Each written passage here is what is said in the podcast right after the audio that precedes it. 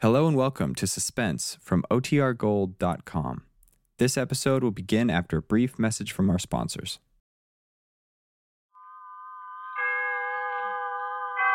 Autolite and its 98,000 dealers bring you Mr. Charles Laughton in tonight's presentation of Suspense.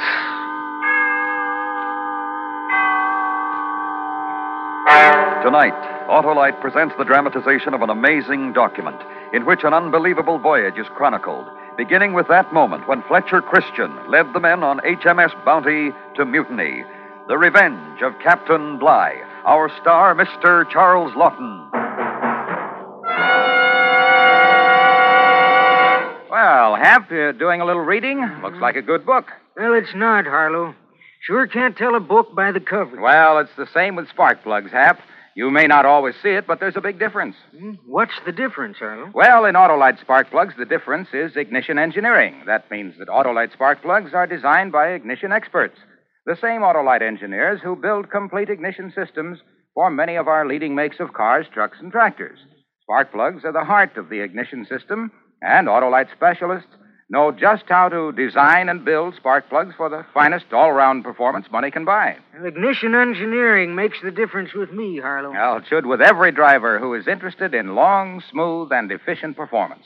That's why millions of wise motorists specify and insist on world famous ignition engineered Autolite spark plugs, either standard or resistor type.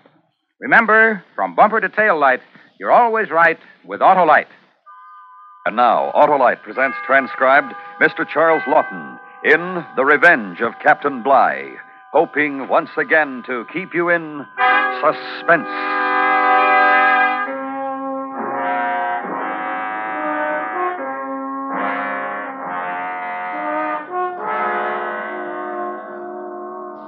This story is true. It is gathered from the court records and the diary of a naval officer who performed the incredible feat of sailing an open boat some 3,600 miles from the Friendly Islands to Timor, carrying himself and 17 others to safety. It is the story of a man's tenacious hold to life and a principle which he held even more dear. A ruthless disciplinarian, a great man of the sea, a man with one goal to see justice done. This, then, is the chronicle of Captain William Bligh in command of His Majesty's ship, Bounty.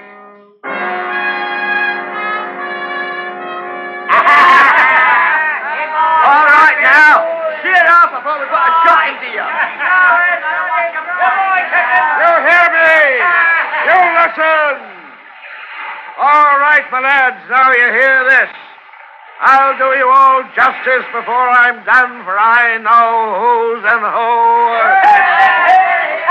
Mr. Christian, you lily-livered wretch. You and the whole besotted lot of you. You hang. I'll see you hanged, and your names will be cursed for every ship in His Majesty's Navy. Remember what I say, Mr. Christian. I'll come back. Remember, I'll come back.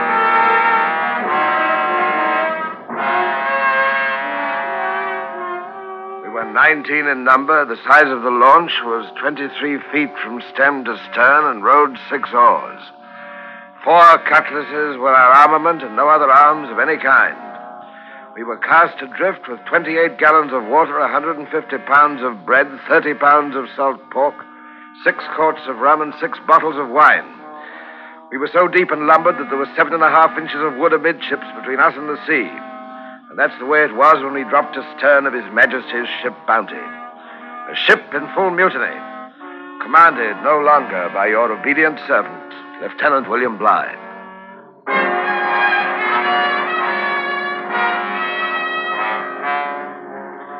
Having little or no wind, we rowed pretty fast toward the island of Tofoa, which bore northeast about ten leagues distant.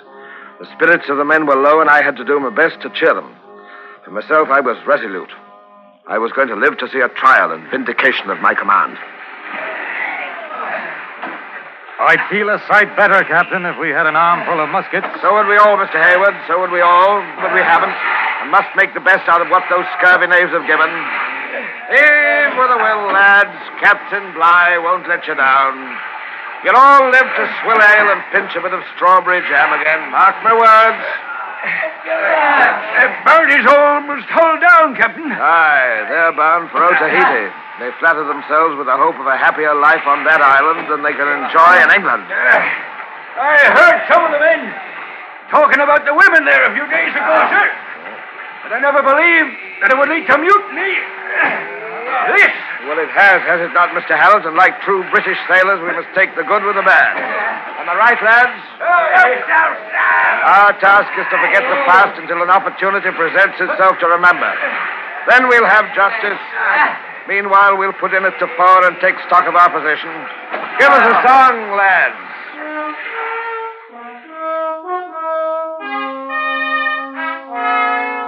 An easterly breeze sprang up, which enabled us to make sail, and we reached Tofoa in the evening, though not before dark. There being no anchorage and the shore so steep that we could not land, we were obliged to keep the boat under the lee of the island with two oars. Thus we spent our first night adrift. Captain Blazer, wake up. Not asleep, Mr. Hayward. What is it? Able Seaman Hall, sir. He's been at the water cask. So you say? Aye, sir. Able Seaman Hall, Right there. you were drinking of the boat's water supply. I was thirsty.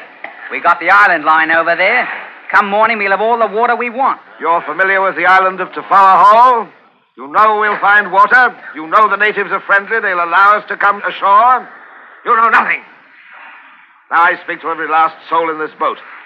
Our situation is dangerous, but not hopeless. If, if we maintain discipline, this we shall do. Able Seaman Hall, no water for 24 hours. That ain't fair. 36 hours, Able Seaman Hall. And you will address me as befits both your station and mine. Captain. Captain Bligh. Do you have anything else to speak of, Able Seaman Hall? No, sir. Captain. Very good. Quartermaster, Aye, sir. you will be in charge of the water casks. We shall determine the rationing after we have explored the island in the morning. That is all.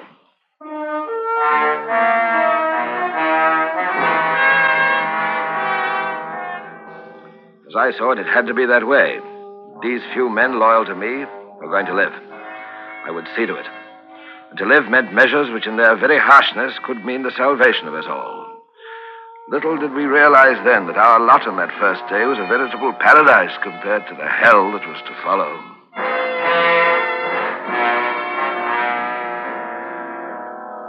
At daybreak, a very nasty squall arose, and we were in imminent danger between wind and wave of swamping.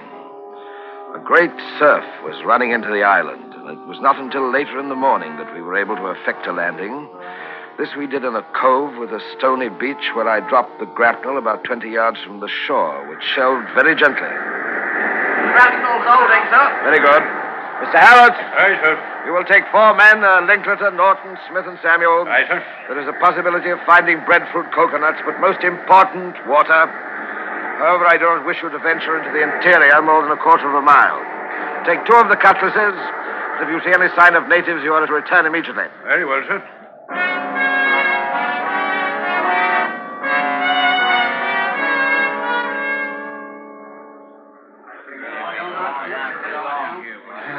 They've been gone for over an hour, Captain. I am well aware of the time of the day, Mr. Hayward. Uh, well, sir, I was wondering. Uh, perhaps they've run afoul of the natives. In which case, if we followed, we could do no better than run afoul ourselves. No, Mr. Hayward, with that musket and pistol, we dare not take the risk. Aye, sir.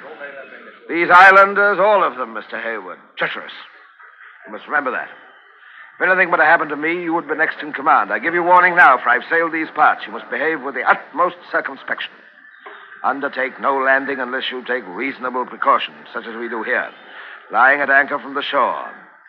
Better wet feet than cut throat. Aye, I'll remember, sir. Captain! Captain, I see 'em, sir. Up on the bluff there. They're running. there they are. It's natives. Natives after after 'em. Go, look.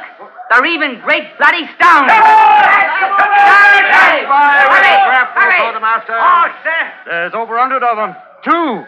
Uh, no, our lads will never get down in time, sir. We'll give them every chance to, Mr. Hayward, until it is no longer safe to remain.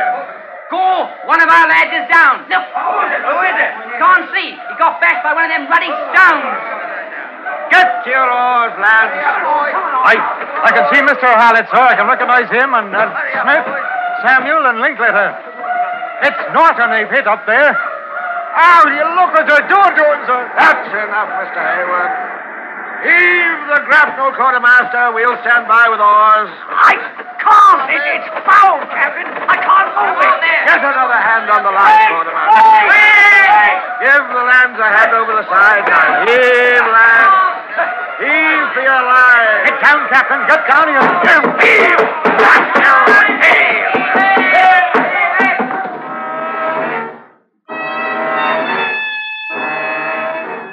Natives were already wading to the boat, and one had his hand on the grapnel line. The grapnel, still fouled wouldn't give, and if I had not had a knife in my pocket with which I cut the rope, we would have all perished on that spot.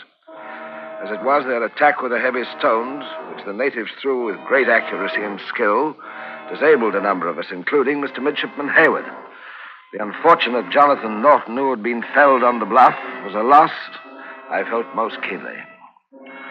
Thus, we escaped the onslaught of the Tofoan natives and, setting sail, steered for the open sea. It was at this point that I decided to tell the men what was in my mind. Uh, provisions are accounted for, sir. We lost three bottles of wine, one of rum, five pounds of pork in the attack. Bread is in good condition. Thank you, Mr. Hallett. All right, lads. Here is the plan I have considered. I put it to you as the most reasonable for our well-being. We're with you, Captain. All right. We set a course for Timor, where there is a Dutch settlement. Timor? That's a full 1,200 leagues, Captain. Not in an open boat. In an open boat, Able Seaman Hall. 3,600 miles. The closest point of safety, unless you prefer the sanctuary of another Tofoa. Uh, Captain, uh, begging your pardon, sir, but we have no maps. Precious few instruments. I am aware of that fact, Mr. Hallett. I say no. Without provisions and overloaded as we are. I am not asking permission, lads. I am saying thus and thus. I give you the privilege, as sailors of His Majesty's Navy, of knowing the captain's decision. A rare privilege indeed. From this moment, the rations will be as follows one ounce of bread and one quarter of a pint of water a day. The pork will be equally shared in one ounce portions every two days. I shall now demand your promise that you respect my order, for in so doing, I promise you that you shall see England again. You have mine, sir. And mine? I'll give mine gladly, Captain. So be it. Break out the rum, quartermaster, a tot for every man. We'll drink to Timor.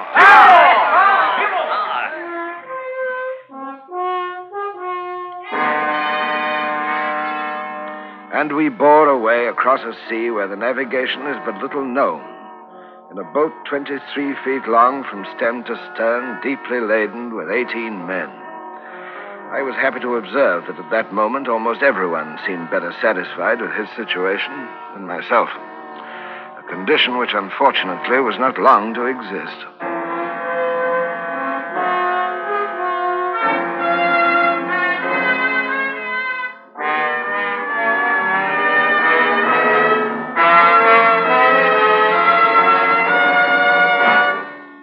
Autolite is bringing you Mr. Charles Laughton in The Revenge of Captain Bligh. Tonight's presentation in radio's outstanding theater of thrills, Suspense.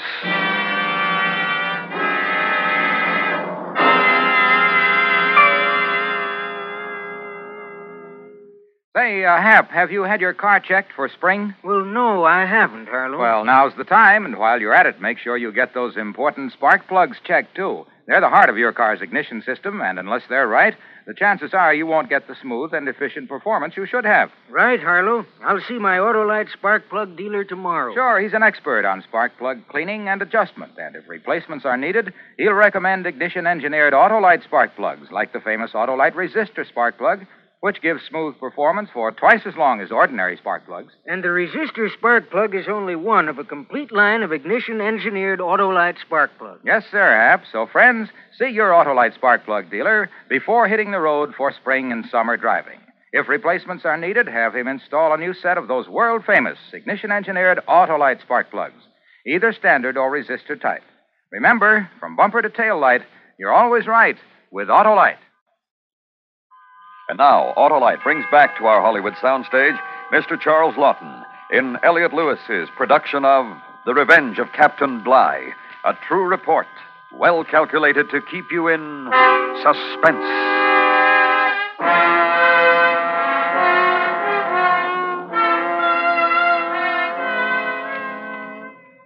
The remainder of that day and the following until noon, we made with sail 94 miles. We passed a number of islands, but did not venture to land, and so the hours passed into days. We logged our passage five, six hundred miles, always closer to England. Justice. The supply of food, meager as it was, was contentedly received by the crew, but we suffered great thirst. It was this thirst which nearly brought upon us a second disaster. The wet weather came upon us. First, it was a miracle from the heavens, a replenishment of our water supply. As the seas rolled up and began to break over us, it became an agony of torment. We were never dry, not for an instant. And then one morning, after a severe blow in which we'd constantly bailed through the night, the rain stopped, the sun appeared, cold and wintry. Water and bread rations. It's a misery, sir. All those islands lying so close and we can't put in for provisions. I know, Mr. Hayward. I may tell you I've thought of it often. The temptation is great, but we must go on. Uh, it's an odd thing, sir. A few days ago, I didn't mind. I don't think the men did either. The scanty bread rations. But since that rain, I, I feel as though there were hot poker in my stomach, sir. Prolong our lives with such as we have, Mr. Hayward, is preferable. This is our duty. Salt. The water's salt. Yeah, yeah, yeah, yeah. What's this? Water's turned salt in the cask, Captain. That's another drop, lads. Don't swallow a drop. Let me see. Foul. Throw it overboard. Must have happened last night, sir. Those waves breaking over us. Try the next cask. They can't all have spoiled.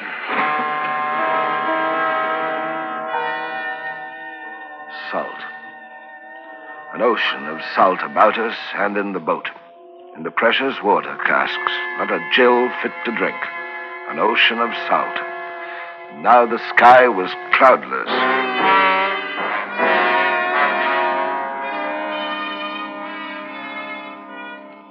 We endured this state for two days. On the third, Able Seaman Hall approached me in the stern.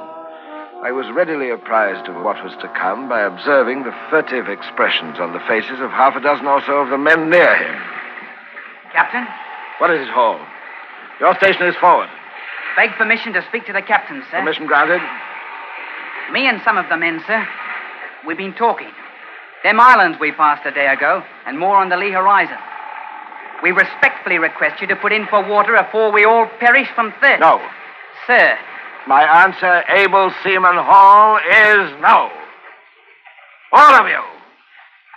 Do I have to remind you again of Tofoa, of Jonathan Norton? There are clouds building up to the north. Perhaps in a few hours we shall have rain. and if we don't, Captain? Then we'll wait. The rains will come again. In the meantime, we will wait. Wine, then, Captain. We've still got the wine. Give us a sup of that. Mr. Hallett, Aye, sir. fetch me those wine bottles. Aye, sir. The wine will remain by my side. Whosoever desires to partake of it without my express orders will do so at his own peril. Do I make myself clear? Able Seaman Hall, the interview is over. You may return to your station. Captain, you. Aye, aye. Sir.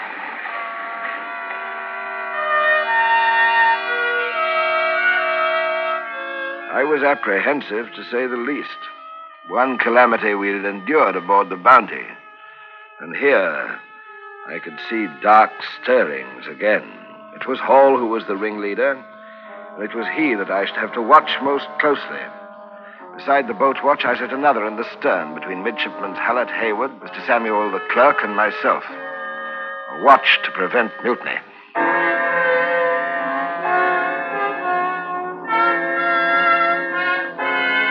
Providence smiled upon us the next day, and the rain fell in torrents. We replenished our supply, but equally were nearly swamped by the deluge. In the afternoon, we saw many birds about us, boobies and noddies, but none alighted to nourish us by their presence. In that great expanse of sea, distance was measured by sameness. It might have been a thousand miles we had sailed, or ten thousand. By my reckoning, we were now approaching the coast of New Holland. Our appearance was shocking, and several of my people were half dead. I resolved, therefore, to risk all and make a landing on one of the New Holland group, if such it was. This, a day and a half later, we did, without incident. Uh, it's a very small island, sir. There's not much here, I'm afraid. Did you see a sign of natives? No, sir. Then we are at least fortunate in that. Uh, the men found some oysters, sir. They're bringing them in now. Uh, that's about all. Oh, a few berries. Very good, Mr. Hayward. Now listen to me, uh, you, Mr. Hallett, and you, Hayward. We can't remain here. If once the men accustom themselves to this place, we shall have great difficulty in making them return to the boat. I know, sir, but uh, don't you think a few days. I do not. A few days and we shall have lost the will to continue on. There is a goal to be reached, Timor. A settlement where the processes of law may be effected. I purposely chose this island in the hope that it was not inhabited. But over there, from there may come the danger. It too may be uninhabited. And if it is not, these natives are a seafaring people. You have not perhaps seen their canoes, Mr. Hallett. Take my word, we are even now more than likely observed. No, we must get under way before sunset.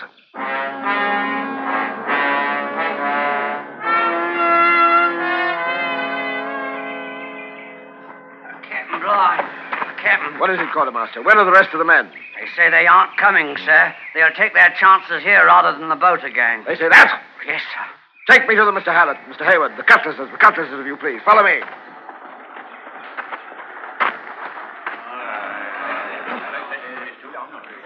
I have ordered you into the boat. I repeat that order. Captain, we can't. We're off dead, sir. Able Seaman Hall, step forward.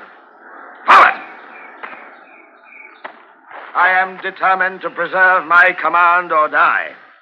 Mr. Hallett, give this man a cutlass. Neither he nor any other man will cheat me of the justice which I will have. I have lived this long with that purpose. Hold. One or the other of us will have his way. You'll kill me. That is exactly what I intend to do. I'm obliged, Mr. Hallett. Now, Hall, defend yourself. It ain't fair. I ask you, is it fair? No, it is not fair. Ah! Pick up your cutlass, man. Have mercy. Mercy, Captain. You nasty little beetle. Get into the boat before I cut your ears off. The whole lot of you. Now.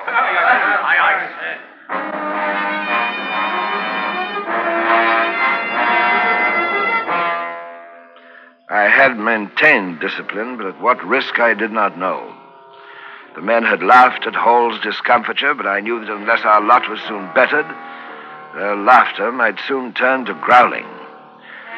For the next few days, however, I must admit that I was pleased with their renewed confidence, all except for Able Seaman Hall, who upon occasion cast glances which were laden with villainy.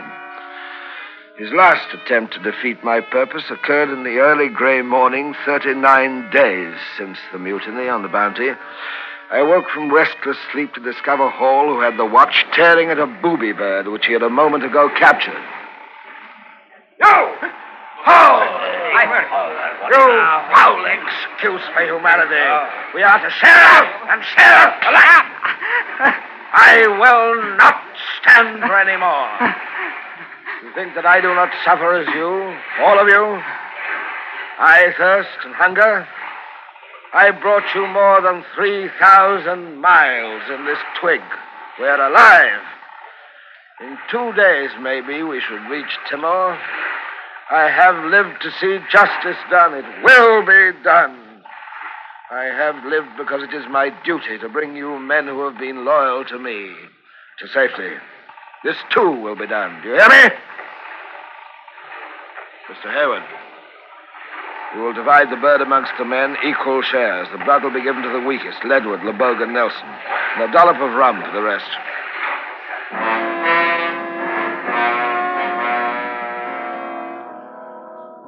Remember that last day, the day that we sighted the island of Timor. I did not know where the Dutch settlement was situated, but had a faint idea that it was the southwest part of the island.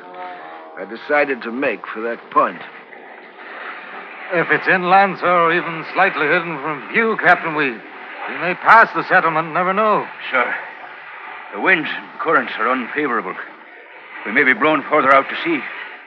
I beg of you, let us put in now. Regain our strength before we go on to the settlement. Break out the oars. We shall keep her on course with the oars. No, Captain, no. The oars! Sir. Hold your tongue, Mr. Hayward. I've already given the order. We land at the settlement and at no other place.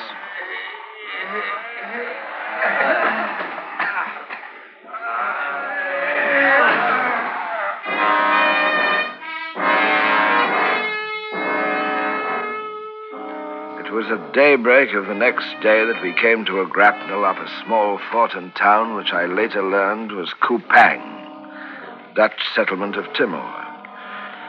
Among the things which the boatswain had thrown into the boat before leaving the Bounty was a bundle of signal flags and the Union Jack.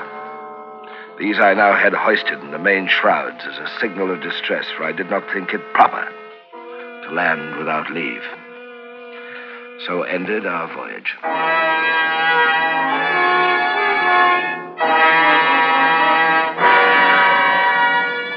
Captain Bligh returned to England and saw that his justice was done. Some few of the bounty mutineers were captured. Four of them were hanged, two convicted, then later pardoned, and four others acquitted of the charges against them. Concerning the remainder, led by Fletcher Christian, they were never apprehended. However, their descendants may be found in person, living a now peaceful life on Pitcairn Island, deep in the wide latitudes of the Pacific Ocean.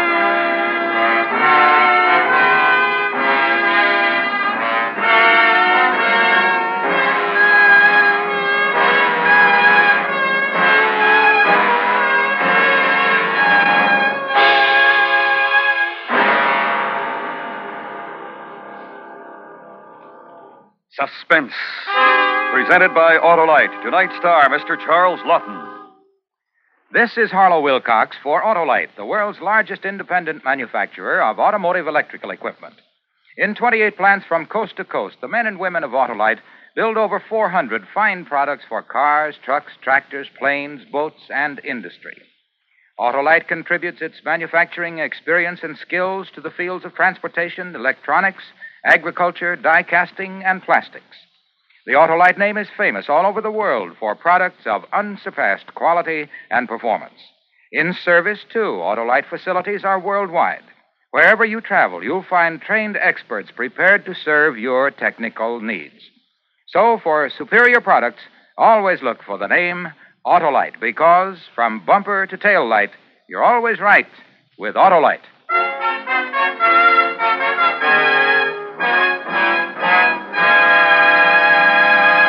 Next week, the terrifying story of a double murder and the woman who became involved in this criminal activity.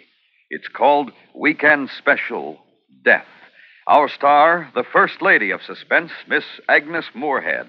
That's next week on Suspense. The Revenge of Captain Bligh was written for Suspense by Anthony Ellis. Suspense is transcribed and directed by Elliot Lewis, with music composed by Lucien Moraweck and conducted by Lud Gluskin. Featured in tonight's cast were Ben Wright, William Johnstone, Charles Davis, Joseph Kearns, Anthony Ellis, and Larry Thor. And remember, next week, Miss Agnes Moorehead in Weekend Special Death.